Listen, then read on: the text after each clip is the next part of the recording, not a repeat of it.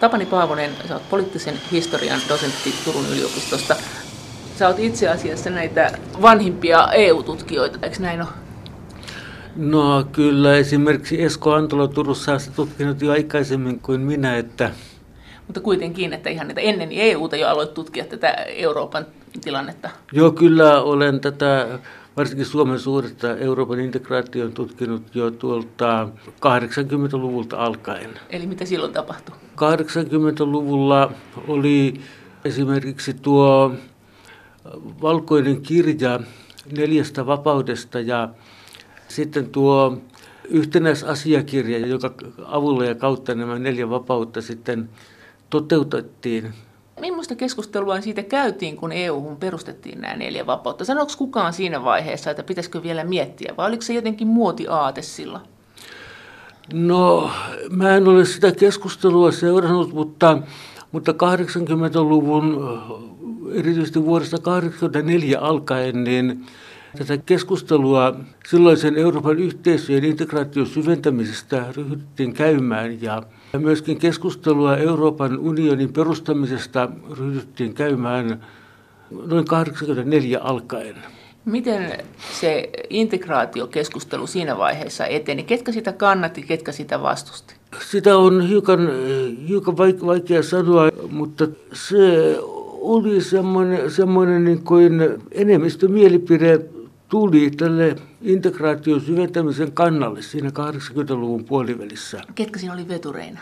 Tärkeimpänä veturina on toiminut silloinen EU-komission presidentti Jacques Delors oli sellainen, joka 80-luvun puolivälistä alkaen veti tätä integraation syventämistä ja joka sitten suunnitteli nämä tällaiset kuten Maastrichtin sopimukseen sisältyneet Euroopan unionin ja Euroopan talous- ja rahaliiton. Sähän sanoit, juteltiin tässä puhelimessa, että itse asiassa asia meni sillä että, että tavallaan nämä jäsenmaat ei ollut niin kauhean innostuneita kovin syvästä integraatiosta, mutta ne ei oikein ymmärtänyt, mihin ne on niin kuin nimensä pistäneet, että esimerkiksi niin kuin tässä Rooman sopimuksessa, niin siellä on kaikenlaisia semmoisia miinoja, jotka edellyttää syvempää integraatiota tai antaa sille mahdollisuuden, mutta jäsenmaat ajattelivat, että sen voi torpata tai estää siinä välissä. Eikö näin ollut? No nyt oikeastaan sellaista, että jäsenmaa ajattelee jotain, niin sellaista ilmiötä ei ole olemassakaan, mutta, mutta tarkoitin, että kun Rooman sopimus solmittiin vuonna 1957 ja sitten siihen sisältyi sitten niiden nimenomaisten sitoumusten lisäksi, jotka allekirjoittajamaat sitoutuivat viemään läpi, niin erilaisia tuollaisia kaukotavoitteita. Ja nyt kun Rooman sopimus on syntynyt sillä tavalla, että periaatteelliset federalistit ovat olleet niitä kaikkein innokkaimpia sen sopimuksen eteenpäin viejiä, mutta sitten, jotta sopimus saataisiin aikaan, niin siitä täytyy olla hyötyä kaikille maille jotakin hyötyä kaikille osallistuville jäsenmaille ja nämä, jotka tarkastelevat asiaa hyödyn kannalta, niin ovat siis pragmaatikkoja.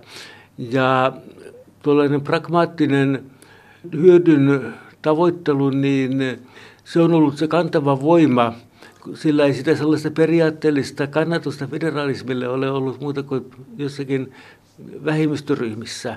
Sanokaamme, että kuutosmaissa oli kaikissa sellainen voimakas vähemmistöryhmä, joka ajoi periaatteellisesti federatiivisia ratkaisuja, mutta sitten kaikki muut maat näistä näistä nykyisistä 28 jäsenmaasta, eli 22 jäsen, nykyistä jäsenmaata, niin ovat liittyneet siihen taloudellisen edun saavuttamiseksi, ennen muuta vientietujen saavuttamiseksi, eikä näissä maissa mitään tuollaista innostusta eurooppalaiseen federaatioon ole. Eli siis siihen, että EUlla olisi valta jäsenvaltioiden yli?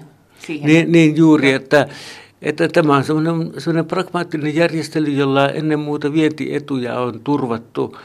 No kuinka siinä sitten kävi niin? Minkä takia se sitten meni kuitenkin niin, että se federalisaatio, tämä, että lisää valtaa EUlle, että se ideologia kuitenkin eli ja voi hyvin siinä, vaikka siitä ei sitten ollut innostunut kuin vähemmistö sun mukaan? No, kun aktiivinen vähemmistö onnistuu tekemään sellaisia, sellaisia järjestelyjä, joista sitten esimerkiksi talouselämän johtopiirit katsovat, että oman maan yritykset hyötyvät, niin, niin kyllä ne ratkaisut silloin tapahtuvat. Siis miten se niin kuin paketoitiin, minkälaisesti?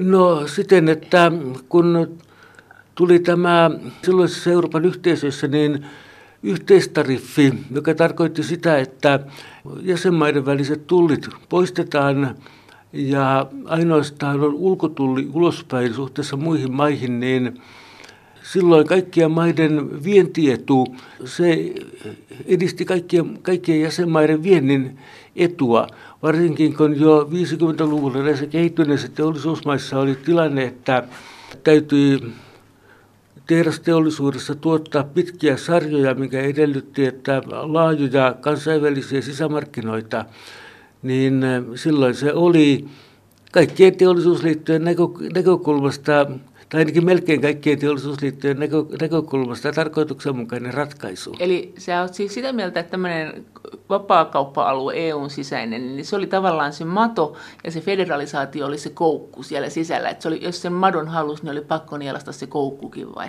No ei se niin ole, että hallitukset ja kansanedustuslaitokset niin ovat vapaaehtoisesti tämän esimerkiksi Rooman sopimuksen ottaneet ja sitten siihen sisältyvää federalismia, joka 50-luvulla oli huomattavan tuollaista, tuollaista heiveröistä federalismia nykyiseen verrattuna, niin ei hallituksilla ja valtioiden äänestäjillä niin näiden enemmistöllä niin ollut mitään sitä vastaan, koska koska kysymys oli valtioista, jotka olivat ystävällismielisessä suhteessa keskenään, ne eivät valmistelleet sotia toinen toisiaan vastaan, niin kuin joskus ennen toista maailmansotaa vielä tilanne oli, niin se, että pieni osa valtion suvereenisuudesta annetaan ylikansalliselle elimelle, varsinkin kun se, mikä silloin annettiin ylikansalliselle elimelle, niin oli tuo kauppapolitiikka. Siitä tuli maata, yhteinen maatalouspolitiikka, Joo. mutta... Eihän se yhteinen maatalouspolitiikkakaan ollut vielä kovin, eihän se vielä... Kyllä se 60-luvulla ah. vähitellen toteutettiin tämä yhteinen maatalouspolitiikka. Vuoteen 1970 mennessä se tapahtui. No oliko sitten, kun sä sanot, että siinä EUn syntyajoilla se, mikä siinä veti, oli se yhteiset markkinat. Jäsenmaat katsoivat ne niin hyödyllisiksi, että liittyivät tähän. Niin eikö se sitten ollutkaan sun mielestä, kun on aina sanotaan, että se oli rauhanprojekti, että eikö se sun mielestä ollut sitten se motivaatio, se rauha? No rauhanprojekti, se on tuota aina hyvää kansanvalistusta, että, että korostetaan tätä rauhan merkitystä. Mutta nyt yksi sellainen merkittävä motivaatio Euroopan, Länsi-Euroopan integraation takanahan oli kylmä sota. Eli Länsi-Euroopan maat olivat kohtalon yhteydessä keskenään kylmän sodan vuoksi. Ja näin ollen niin, niin tällainen Euroopan hiili- ja teräsyhteisö ja, ja sitten Euroopan talousyhteisö, niin ne oli helppo luoda, koska se valtiollisen suvereniteetin menetys, mikä näihin sisältyi, oli pientä verrattuna niihin uhkiin, joita, joita kylmä sota sisälsi.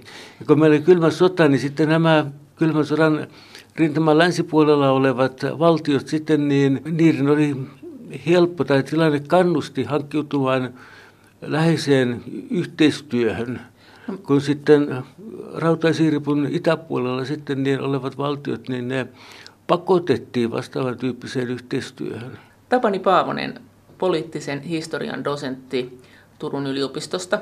Minkä takia sitten siinä vaiheessa hän olisi voinut kuvitella, että tämä EUn yhteinen puolustus olisi tullut voimaan, se olisi järjestetty, kun sen kanssa edelleenkin haparoidaan. Ainakin tuntuu siltä, että se on aika tämmöistä häilyvää, että komentosuhteet ei ole oikein selvillä ja niin edelleen. Sitten Naton kautta toimitaan, niin Olisiko silloin ollut se hetki, että se olisi pitänyt niin kuin luoda kunnolla, tai mitä siitä ajateltiin? Tota, sanoisin, että 50-luvun alussa niin sellainen hetki oli olemassa, sillä siis 50-luvun alussa tuossa 52-53 luotiin silloisen Euroopan hiili- ja teräsyhteisön, eli kuutosmaiden kesken, kesken hanketta nimeltä European Defense Community, Euroopan puolustusyhteisö.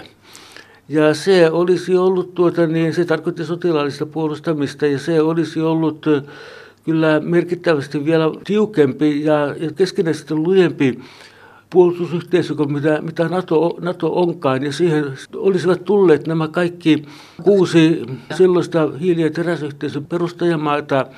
Mutta sitten kun tämä piti saattaa voimaan, niin Ranskan kansalliskokous eli, eli parlamentti hylkäsikin tämän sopimuksen katsoen, että, että Ranskan puolustusta ei voida antaa ylikansallisen elimen hallintaan.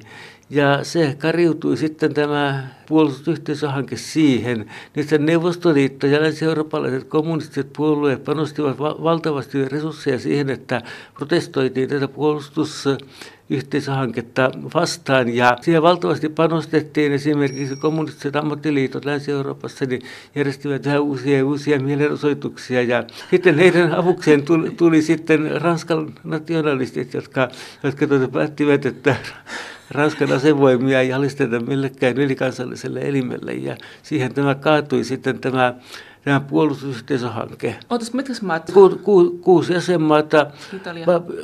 Ranska, Benelux-maat, Saksan liittotasavalta ja Italia. No kuka siinä oli sitten se, joka eniten sitä halusi, sitä yhteistä puolustusta?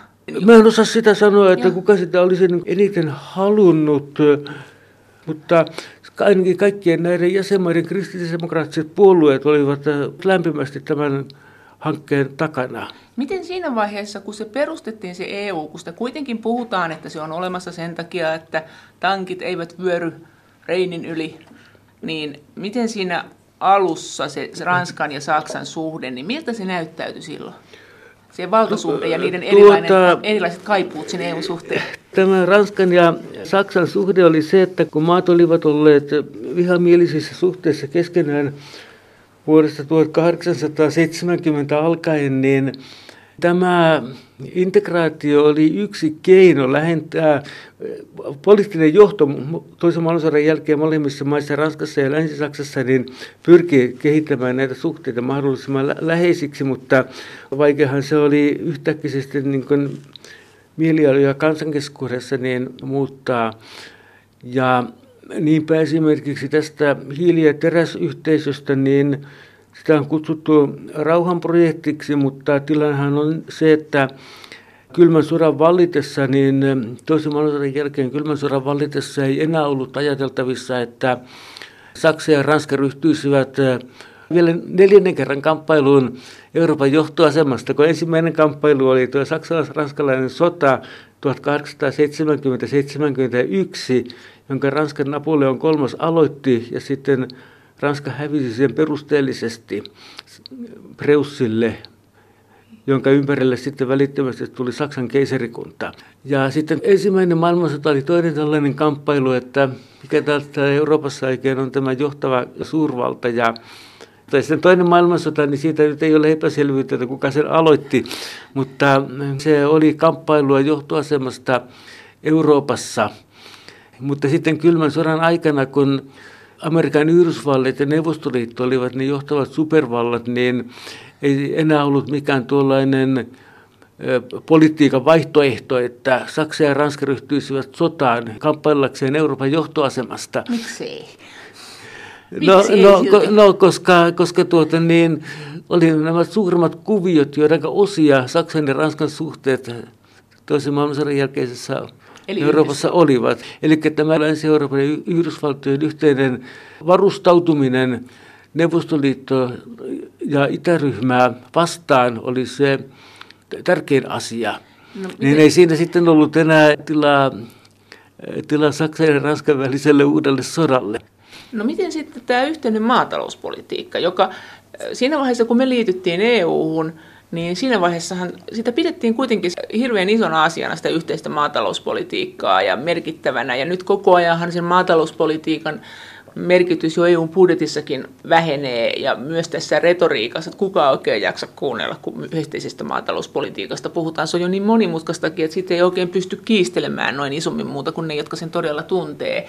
Toi, kun yhteinen maatalouspolitiikka tuli Rooman sopimukseen, niin se tuli sinne sitä kautta, että Erityisesti Ranska halusi tällaista yhteistä maatalouspolitiikkaa, joka merkitsi sitä, että kun Ranska oli maataloustuotteiden nettoviejä, niin se hyötyi siitä. Ranskalaiset viljelijät saivat tuotteilleen paremman hinnan, kun niitä saattoi vapaasti myydä koko EUn, e, sellaisen ECn alueelle. Sille kuudelle maalle. Joo. Hollantilaiset hyötyivät, kun Hollannissa tämä oli myöskin vastaavasti kuin Ranskassa niin merkittävä vientiteollisuus, niin hollantilaiset hyöty, hyötyivät siitä, mutta eivät hollantilaiset sitä sillä tavalla intensiivisesti ajaneet kuin mitä Ranska ajoi.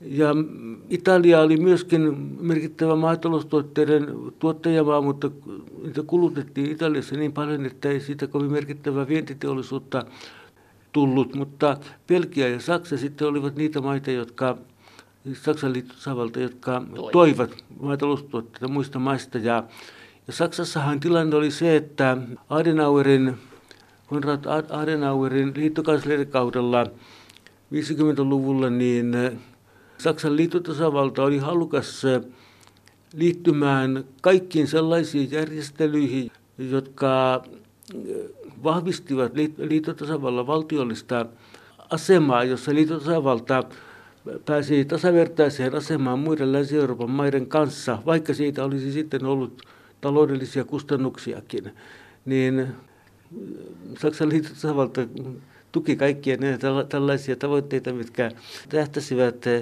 integraatioon.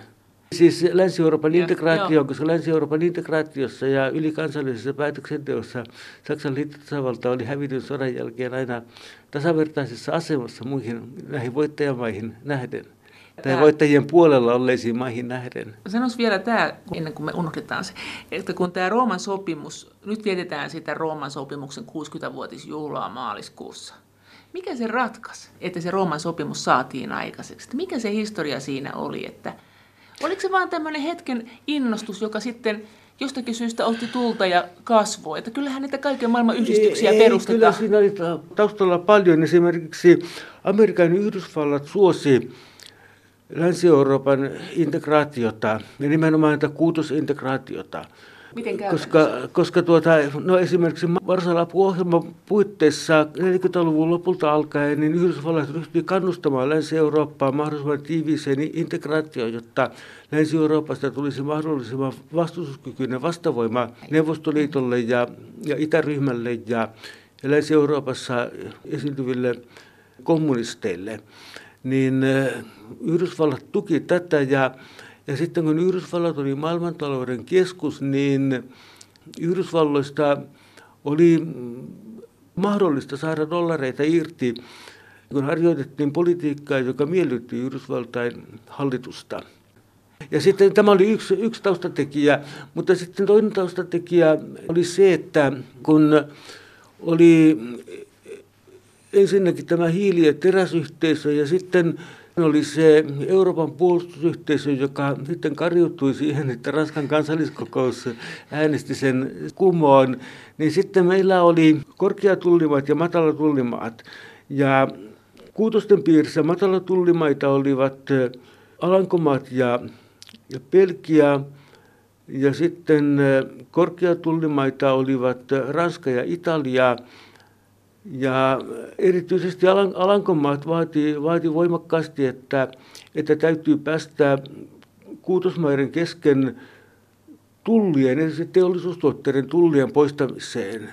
Ja sitä esitti aivan äänekkäästi. Itse asiassa tämä Rooman sopimuksen perusajatus niin on vuonna 1952 niin Alankomaiden ulkoministeri Juhan Willem Peijen, tai miten se mahdetaan oikeasti lausua, niin esitti vaatimuksen, että kuutosmaiden kesken täytyy saada tulliliitto, koska Alankomaat oli matala tullimaa ja sitten esimerkiksi Ranska oli korkea tullimaa. Ja kun kattin puitteissa tullit sidottiin, niin silloin näiden matalatullimaiden tullisuoja katosi, kun enää OEECn puitteissa tuotisäännöstelyäkään ei voitu harjoittaa, niin silloin matalatulimasta katosi teollisuudelta rajasuoja, mutta sitten vientimaissa tämä rajasuoja oli yhä edelleen olemassa. Eli tämä Alankomaiden ulkoministeri Beijen on itse asiassa tämän Rooman sopimuksen perusajatusten alkuunpanija. Tapani Paavonen, poliittisen historian dosentti. Miten sä näet sen kehityksen tähän nykypäivään, että miten se muutti muotoansa se, se koko EUn idea?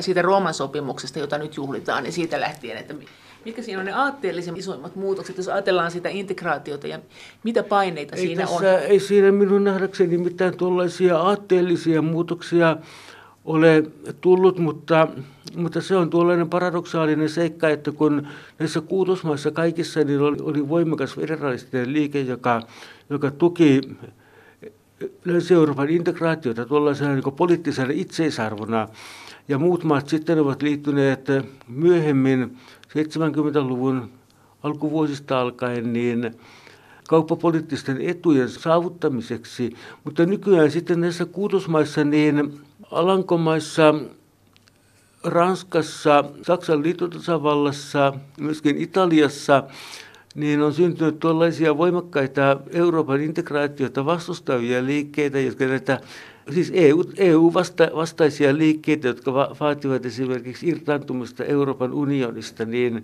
se on aika tuollainen paradoksaalinen seikka, koska niitä vaatimuksia tulee nyt juuri niissä maissa, joissa, joissa ja Saksassakin tämä AFD niin on syntynyt, kun ne sukupolvet, jotka, joita nämä perustajaiset edustivat, niin hehän ovat kuolleet ajat sitten ja, ja sitten nyky, nykyinen nuoriso ei tiedä sitten näistä, näistä ajoista yhtään mitään. Miten se meni sitten silloin, kun oli kuitenkin tätä halua federalismiin, eli valtaa EUlle kansallisvaltioilta, niin oliko se niin oikeisto vasemmistojaossa, niin mikä porukka sitä halusi eniten ja mikä vastusti tai mikä oli skeptisin sen suhteen? Tuota, toi kristillisdemokraattinen keskusta-oikeisto oli innokkain eurooppalaisen federaation perustamiseen. Mutta sitten kyllä Alankomaissa ja Pelkiässä sosialistit olivat myöskin erittäin innokkaita federaation kannattajia. Ja sitten Saksan liitotasavallassa niin kauan kuin äh, Kurt Schumacher oli Saksan sosiaalidemokraattisen puolueen puheenjohtajana, niin Saksan sosiaalidemokraattien puolue vastusti hiili- ja teräsunionia, pitää sitä tuollaisena kapitalistisena yhte- yhteisönä, mutta sitten äh, Schumacherin jälkeen, pian hänen, hänen jälkeensä Willy Brandt tuli puolueen puheenjohtajaksi, niin hän omaksui tuollaisen ruotsalaisen sosiaalidemokratian näkemyksen, ja koska hän oli ollut sota-aikana maanpakolaisena Norjassa ja Ruotsissa, niin hän omaksui ruotsalaisen sosiaalidemokratian ja, ja sitten muun muassa tuollaisen myönteisen peruskannan Länsi-Euroopan integraatioon tässä samassa yhteydessä. Mutta noin suurimmiltaan se oli sun mielestä kuitenkin niin kuin oikeiston projekti eikä vasemmiston. Se oli keskusta-oikeiston, keskusta-oikeiston projekti alun perin, mutta sitten reformistinen työväenliike omaksui käytännössä nämä samat perusnäkemykset koskien Euroopan integraatiota. Miten siinä on mennyt ne valtasuhteet, että miten tämä oikeiston vasemmiston valta siinä on aaltoillut EU:ssa? Nythän täällä on siis komissioneuvosto ja parlamentti on EPP-vetosia, mutta siis eli oikeistoa, mutta tämähän on toisinaan ollut niin enemmän vasemmiston vallassa EU. No, nyt on vaikea tota, jäsentää sillä tavalla, että oikeisto vasemmisto akselilla, koska ei se ole tuossa niin kuin, poliittisten linjanvetojen pääsuunnissa, niin ei sillä ole ollut käytännössä merkitystä, että onko siellä ollut kristillisdemokraattisen puolueen tai sosiaalidemokraattisen puolueen tai sosialistisen puolueen edustaja niitä päätöksentekoa johtamassa.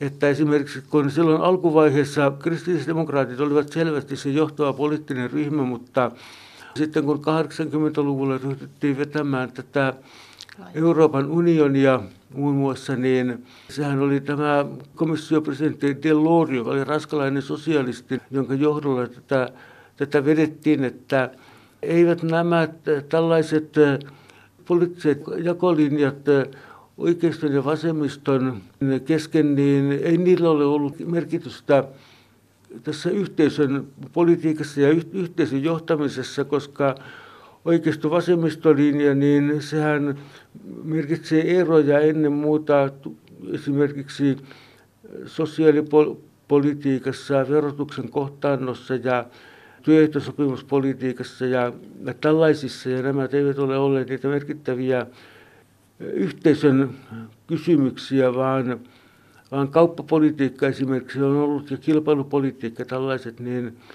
keskeisiä yhteisökysymyksiä. Tarkoitatko se tällä sitä, että esimerkiksi tämä, että mitä me äänestetään europarlamenttiin, niin sille ei ole, niin kuin, sehän on sitä aina sanotaan, että siellä tehdään tämmöistä EUn tavallaan puoluepolitiikkaa, niin ei sillä oikeastaan ole merkitystä. No sanokaamme, että esimerkiksi veropolitiikka ja sosiaalipolitiikka, niin niissä tehdään päätökset kansallisella tasolla. Että Miten sitten kun nyt Brexitin aikaan mietitään tätä Englantia ja Englannin historiaa tietysti, kun samaan aikaan kun vietetään näitä juhlia, niin Britit on lähtemässä EUsta, niin eikö sekin ollut aika iso draama tai aikamoinen niin kuin hässäkkä se, kun Britit liittyy EU. Ranskahan sitä vastusti. Miten sä näet tämän Britannian EU-historian noin suunnilleen? Niin, äh, Britanniahan ei ole koskaan ollut kiinnostunut EU-jäsenyydestä, vaan se on halunnut teollisuustuotteiden vapakauppaa Mannermaan valtioiden kanssa. Ja, mutta sitten kun 50-luvun äh, lopulla tuo brittien aloitteesta käydyt neuvottelut länsi-eurooppalaisesta vapaakauppa-alueesta olivat kariutuneet Ranskan de Gaullen vastustukseen, niin sen jälkeen Ranskan presidentti Charles de Gaulle, niin sehän julisti, että vapakauppasopimus ei ole mahdollinen, vaan brittien on liityttävä Euroopan yhteisöihin jäsenenä. Mutta kun britit sitten pyrkivät liittymään Euroopan yhteisöihin jäseninä, niin de Gaulle kerta toisensa jälkeen tai kolmeen otteeseen, niin niin karjutti nämä, nämä neuvottelut, joita oltiin juuri käynnistetty, niin hän karjutti ne, piti lehdistökonferenssi, jota tuossa totesi, että Britannian jäsenyys on mahdoton. Mutta ei sillä mitään sellaista laajempaa kannatusta ollut, sillä kaikki viisi muuta kuutosmaata olisivat kyllä hyväksyneet Britannian jäseneksi ja, ja sen jälkeen kun de Gaulle oli poistunut vuonna 70 ja George Pompidou tuli sitten Ranskan presidentiksi, niin Pompidoulla ei enää ollut tällaista ambitiota tai päähänpinttymää, jonka mukaan brittejä ei voida hyväksyä. Mutta yksi ratkaiseva seikka oli myöskin se, että, että vuonna 70 saatiin vakiinnutettua yhteinen maatalouspolitiikka. Sillä jos britit olisivat tulleet EC-jäseniksi joskus 60-luvulla, niin he olisivat heti ryhtyneet purkamaan tätä yhteistä maatalouspolitiikkaa, joka oli heidän etunsa vastaista. Niin tuota, mutta kun se oli vakiinnutettu, niin sen jälkeen Britannia voitiin harvittomasti hyväksyä jäseneksi. Niin on vaikea sanoa, että, että kuinka suuri merkitys oli juuri henkilövaihdoksella ja kuinka suuri merkitys oli sillä, että, että vuonna 1970 tämä yhteinen maatalouspolitiikka saatiin vakiinnutetuksi. Oliko siinä vaiheessa niin, että britit kuitenkin yhtenä miehenä jotenkin halusi jäseneksi vai oliko näin, että se oli siis EC silloin? Joo. Niin oliko silloin nämä voimat, jotka nyt vastusti EUn, EU-jäsenyyttä, niin oliko ne itämässä silloin jo sun mielestä?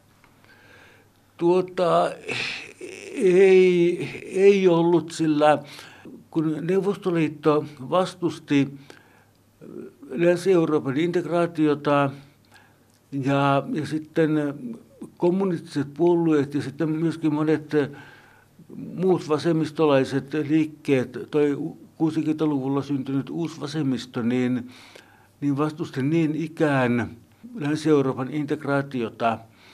Mutta sitten tämä nykyinen vastustus, mikä, mikä nykyään on, niin se menee aivan erilaisella ideologisella pohjalla, että tämä on niin kansallismielistä vastustusta, mikä nykyaikana on, jolla on nykyaikana jotakin laajempaa merkitystä. Miten se on selitettävissä, että vaikka sitä väkeä tulee lisää, niin se integraatio syvenee? Että luulisi, että se on niin kuin riitaisuus lisääntyy, kun porukkaa tulee, että minkä takia kuitenkin koko ajan EU-valta on lisääntynyt tänä aikana? No siinä mielessä EUn valta on lisääntynyt, että nämä perussopimusten muutokset, yhtenäisasiakirja vuonna 1987, sitten erityisesti Maastrichtin sopimus vuonna 1992 ja sitten sen jälkeen noit Nitsan sopimus ja Amsterdamin sopimus, niin Ja, ja sitten tämä Lissabonin sopimus, niin ovat sitten sen jälkeen niihin on tullut aina pieniä tuollaisia niin federalismin lisäyksiä, jolloin on erityisesti parlamentin valtaa on lisätty, niin, Jatkuvasti. niin, niin silloin, silloin federalismi on pikkuhiljaa voimistunut tässä yhteisön piirissä. No näet sä nyt, nyt pohditaan sitä, että pitäisikö EUn jakautua entistä tiukemmin tämmöiseen integraatio EUhun tai, ja sitten muuhun. Miten sä näet nämä paineet nyt? Onko nyt tullut tämmöinen hajoamisen hetki?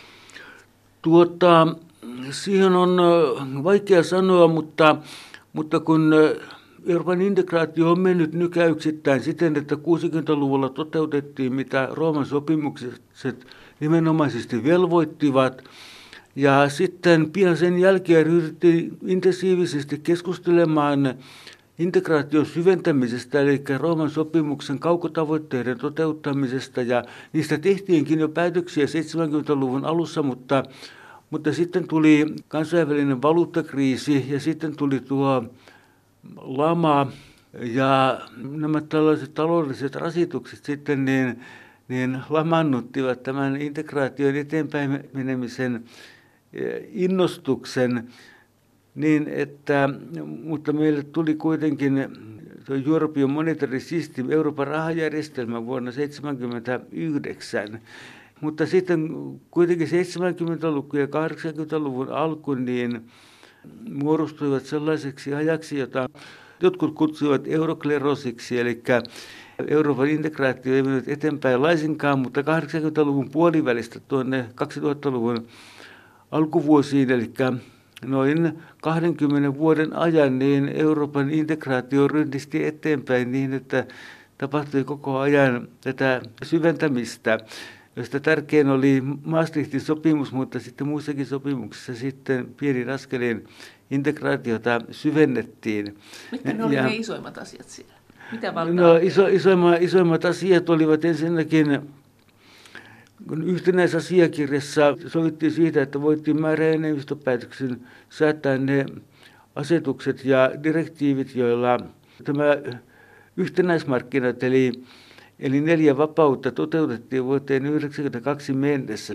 Se oli iso asia. Ja sitten Maastrichtin sopimus toi sitten muun muassa talous- ja rahaliiton ja yhteisvaluutan, joka sitten toteutui vajaa kymmenen vuotta vuosikymmenen lopulla saman vuosikymmenen lopulla. Nämä olivat näitä semmoisia suuria rynnistyksiä, mutta sitten kun senkin jälkeen vielä niin näissä Maastrichtin jälkeen tehdyissä perussopimusten muutoksissa Amsterdam, Nizza ja Lissabonin sopimus, niin on tätä federalismia hieman laajennettu.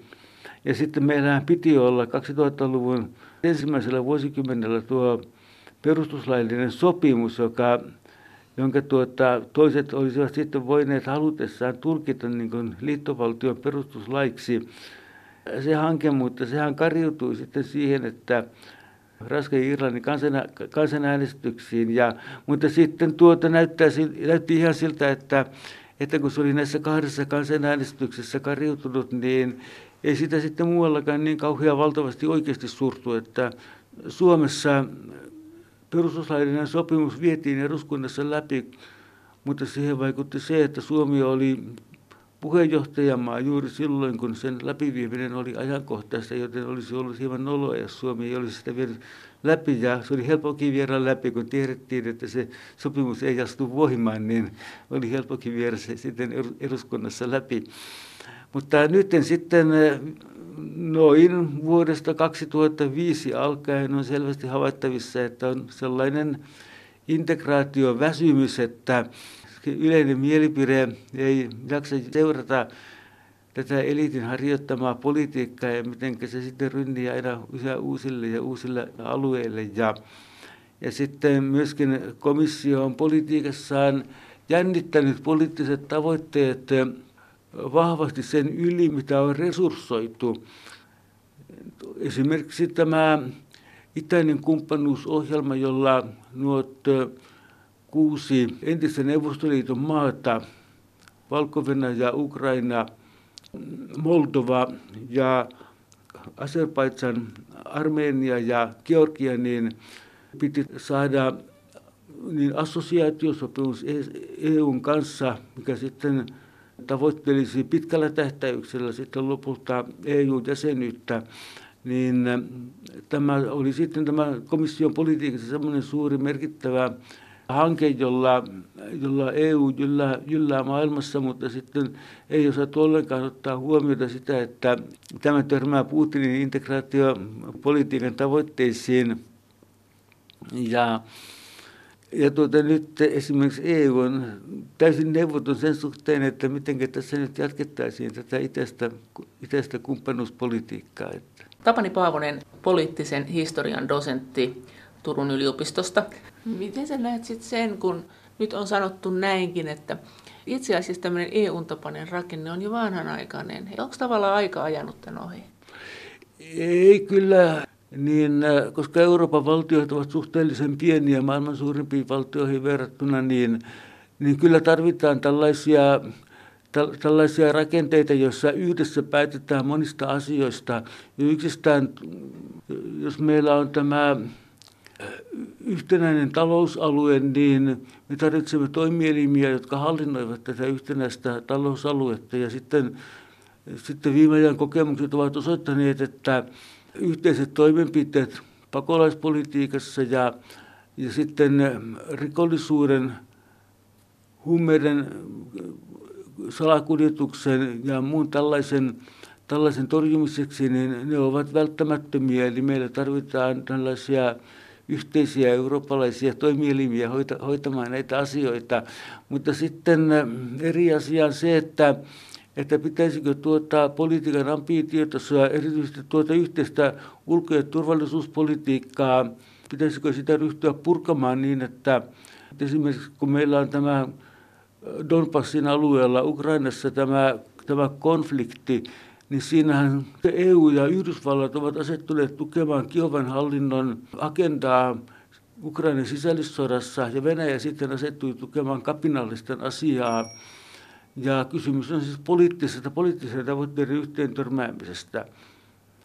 Ja kun Krimillä kysymys on oikeudellinen, eli Venäjä yksiselitteisen selvästi loukkasi kansainvälistä oikeutta, kun se otti haltuunsa Krimin niemimaan. Tosin minä itse henkilökohtaisesti kyllä ymmärrän venäläisiä siinä, että he halusivat Krimin takaisin, kun se oli Venäjällä ollut siitä alkaen, kun Katariina toisen aikana, eli Katariina suuren aikana, Venäjä valloitti Krimin ottomaanien valtakunnalta ja sitten 1954 Khrushchev, joka Neuvostoliiton silloinen johtaja, joka joka nuorena oli asunut Ukrainassa ja siinä ukrainalaistunut, niin meni ja lahjoitti tämän Krimin alueen Ukraina, Ukrainan neuvostotasavallalle vuonna 1954. Ja, ja tuota, näin ollen minä ymmärrän venäläisiä siinä, että, että tuota, he haluavat sen takaisin, mutta, mutta oikeudelliselta kannalta tarkasteltuna niin Ukraina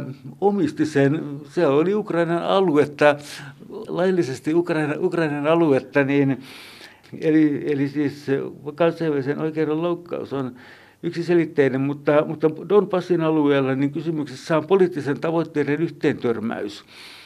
Ja, Mitä sä sanot sitä EUn toiminnasta siellä siis? No sitä ei, oltu, sitä ei ole resurssoitu, sitä ei oltu etukäteen suunniteltu, vaan siihen tilanteeseen ajauduttiin, mutta kun ajautuminenkin on monta kertaa ihan tuollaista niin tietoista päätöksentekoa, kun kun Ukraina aloitti silloin kesällä 14 suuroffensiivin kapinallisten kukistamiseksi, niin sitten EU ja, ja Yhdysvallat sitten asettui tuka, tukemaan tätä Ukrainan keskushallinnon agendaa ja vaativat Venäjää, että se ei sekannut Itä-Ukrainan tapahtumiin, vaan sulkee rajansa, rajansa Itä-Ukrainaa vasten ja ja katsoo sivusta, kun kapinalliset kukistetaan piirittämällä ja näännyttämällä, mutta Venäjähän ei tehnytkään niin, vaan, vaan päinvastoin tuli sotilaallisesti kapinallisten tueksi, jolloin pysäytettiin sitten tämä Ukrainan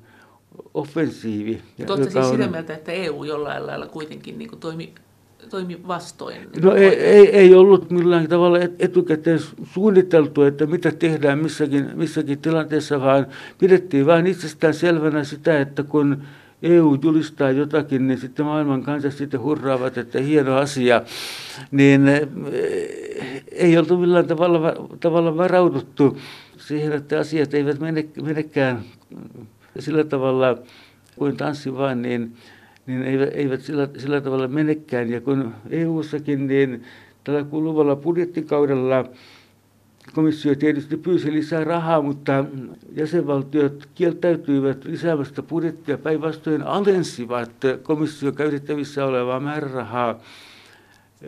Ja, ja nyt eh, tämä Ukrainan tukeminen on tullut hirvittävän kalliiksi ja, ja EUlla ei ole niitä rahoja, joilla se voisi jatkaa Ukrainan tukemista.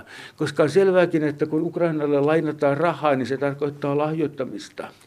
Sun mielestä niin Ollaanko me oltu ikinä näin riidoissa, kun me ollaan nyt eu Tavallaan puhutaan integraatiossa, mutta eri puraa on kyllä ilmassa. Että nyt tuntuu, että Puola ja Unkari ottaa irtiottoa eri maissaan tätä EU-vastaista liikehdintää ja sitten on tämä Brexit. Onko tähän verrattavia kriisejä ollut vielä sun mielestä millään lailla? No kyllä, 60-luvulla esimerkiksi oli, oli kriisi, kun Ranskan de Gaulle ryhtyi vaatimaan, että komissio pitää uudistaa niin, että tämä federalismia suosiva Walter Hallstein pannaan pois komissiopresidentin paikalta. Ja, ja niin sitten tapahtuikin, kun vuonna 1967 sitten komissio uudistettiin, niin Hallstein sitten siirtyi pois ja tilalle tuli sitten, sitten sellainen poliittisesti näkymättömämpi henkilö. Ja eli kun 60-luvulla Ranskan de Gaulle ryhtyi vastustamaan federalistisia rakenteita silloisen Euroopan yhteisöjen puitteissa, niin, niin se oli ensimmäinen tuollainen merkittävä kriisi.